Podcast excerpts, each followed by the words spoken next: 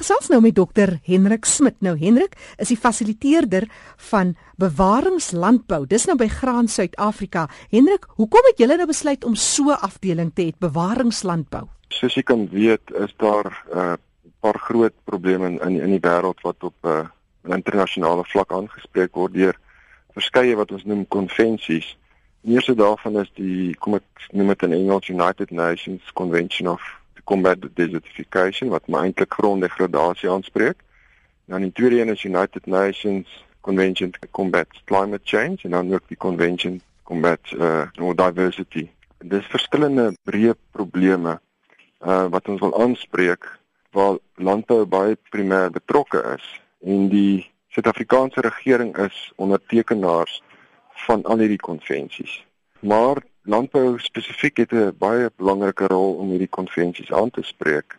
En dis wat ons presies wil doen. Daar is baie goeie oplossings vir al hierdie probleme. Mm. En een van die breë oplossings of praktyke wat reg oor hierdie konvensie staan is bewaringslandbou. Ja. Dis hoekom ons glo bewaringslandbou hoe dit geïmplementeer word deur ons produsente met ander woorde boere op hulle plase en in hulle lande kan 'n groot rol speel om impak te maak op hierdie probleme met anderwoorde ook die konvensies. Ja.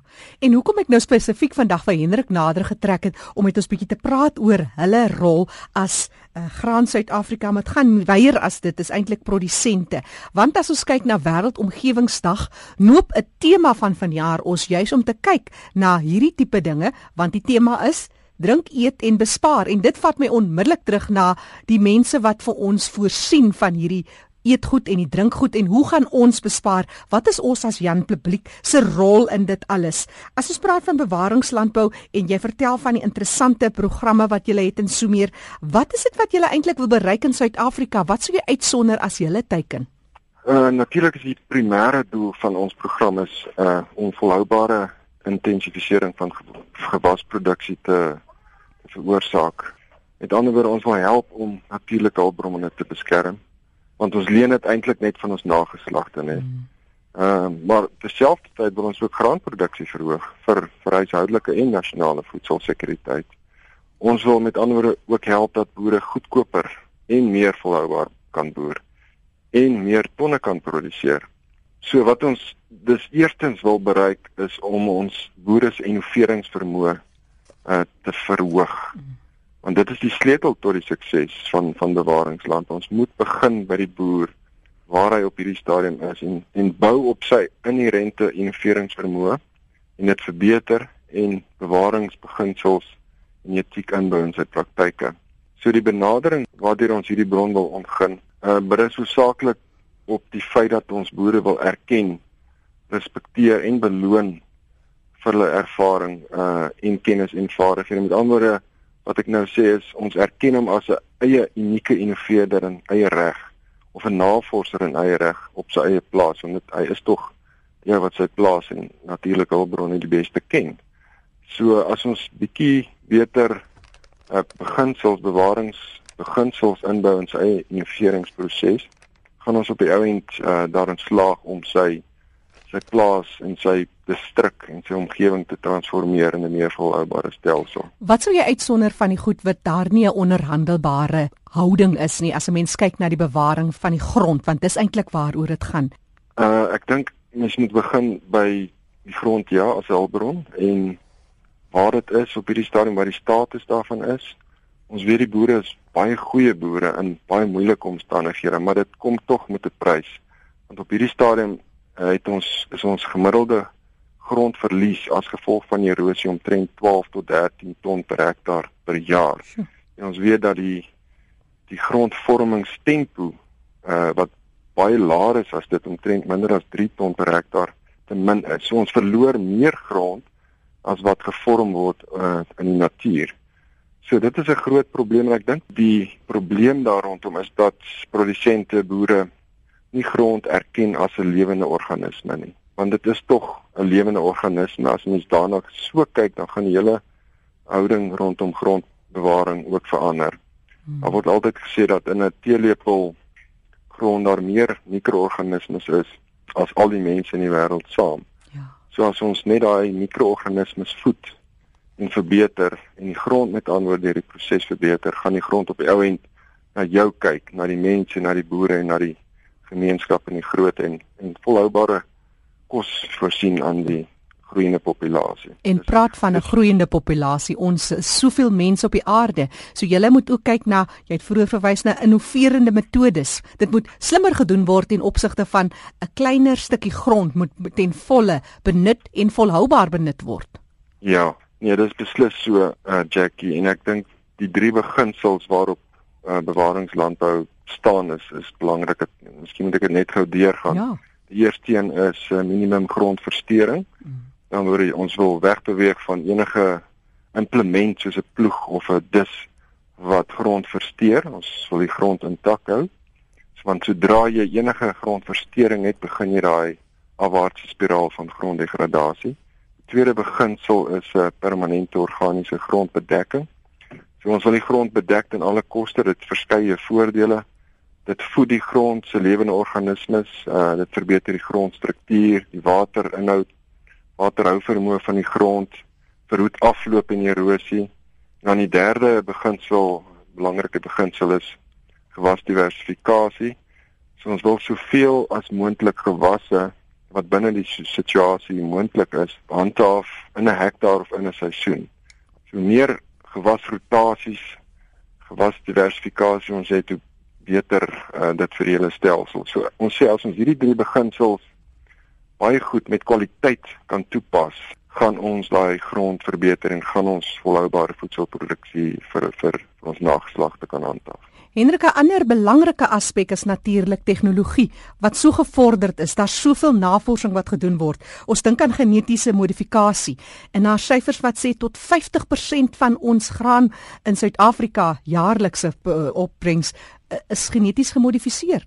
Ja, ek dink uh, die al die goeie tegnologieë of wat ons baie keer ook uh, noem uh, goeie landboukundige praktyke gaan gaan saam om hierdie uh, bewarings uh, boerdery praktyk uh, baie suksesvol te implementeer saam met boere. Uh ons is nie teen die gebruik van agrokemikalie of genetiese gemodifiseerde plante nie, maar as jy hierdie stelsel met ander woorde drie beginsels baie goed toepas, gaan jy op die ou end jou agro-ekologiese stelsels in so 'n mate verbeter of gesonder maak dat jy al hoe minder en minder eksterne insette soos agrokemikalie gaan gebruik en dat dit teoreties en prakties aan sekere opsigte moontlik gaan wees om heeltemal weg te beweeg van eksterne insette wat uh, op 'n manier tog skadelik is vir die omgewing. So deur jou agro-ekologiese stelsel gesond te hou deur die beginsels van bewaringsboerdery gaan ons op die ou en die omgewing baie beter kan bewaar. Nou daar's natuurlik 'n heel paar gonswoorde wat ons sommer so rond kan gooi volhoubare benutting, uh, klimaatsverandering en so meer. En wat doen julle om net goeie ou kos vir ons terug te gee? Jy weet hulle praat van as jy 'n klompie jaar terug 'n lemoen geëet het, kon jy dit uh, weet daar is sekere vitamiene en voedingswaarde in. Deesdae moet jy sakkie eet om byvoorbeeld daai waardes te kry. Wat doen julle om my heelsaamheid terug te sit en dit in alles nog altyd volhoubaar te doen sodat 'n mens weer eens 'n goeie kwaliteit kry. Jou ekologiese voetspoor oor die algemeen moet net soveel ligter wees. Ja, ja Jackie, dit is baie belangrik, maar dit kom maar weer terug by gesonde grond, want dit is maar die basis van hele volhoubare gewasproduksiestelsel, grond, gesonde grond. So as jou grond baie gesond is, uh deur die kwaliteit toepassing van hierdie praktyk, gaan jy gesonde produkte kry.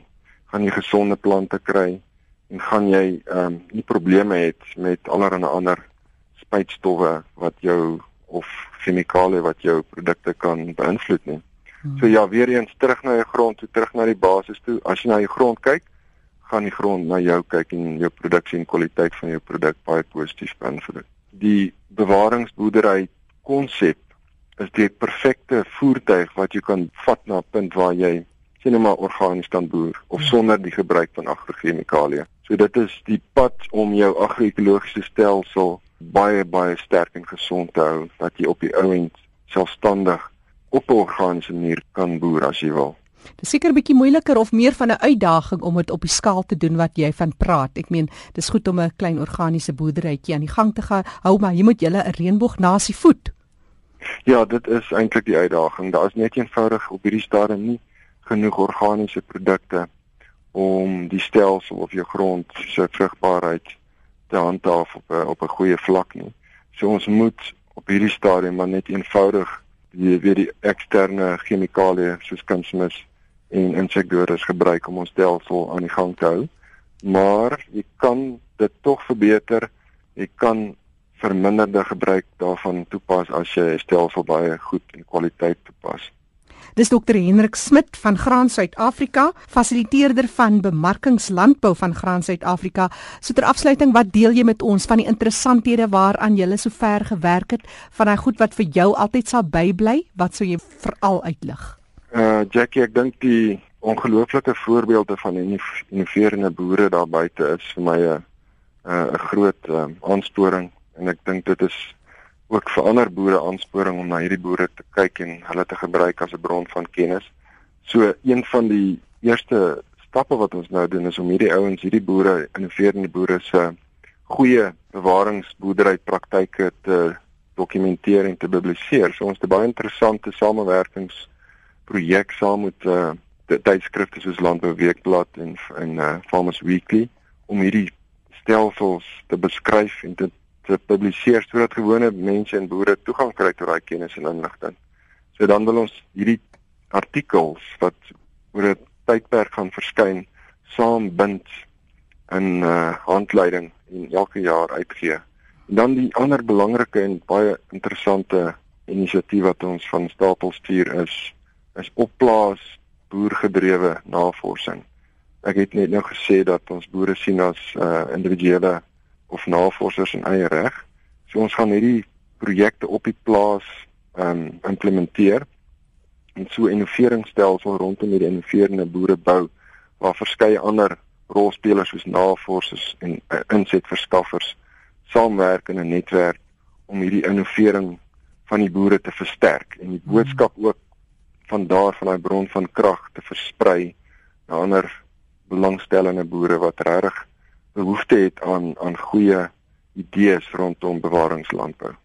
'n Julle webtuiste waar mense 'n bietjie meer kan oplees oor die projekte in plek.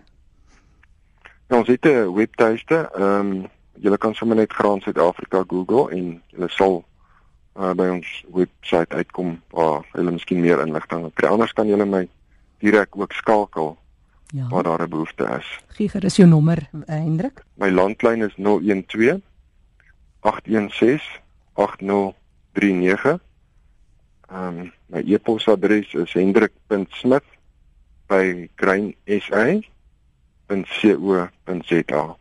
Dis 'n uh, landlynnommer Pretoria kode 012 en dan 816 8039 en die e-posadres dis hendrik.smit en hierdie smit het 'n h aan die einde so dit is hendrik.smith by grainsa www.co.za. Dis reg.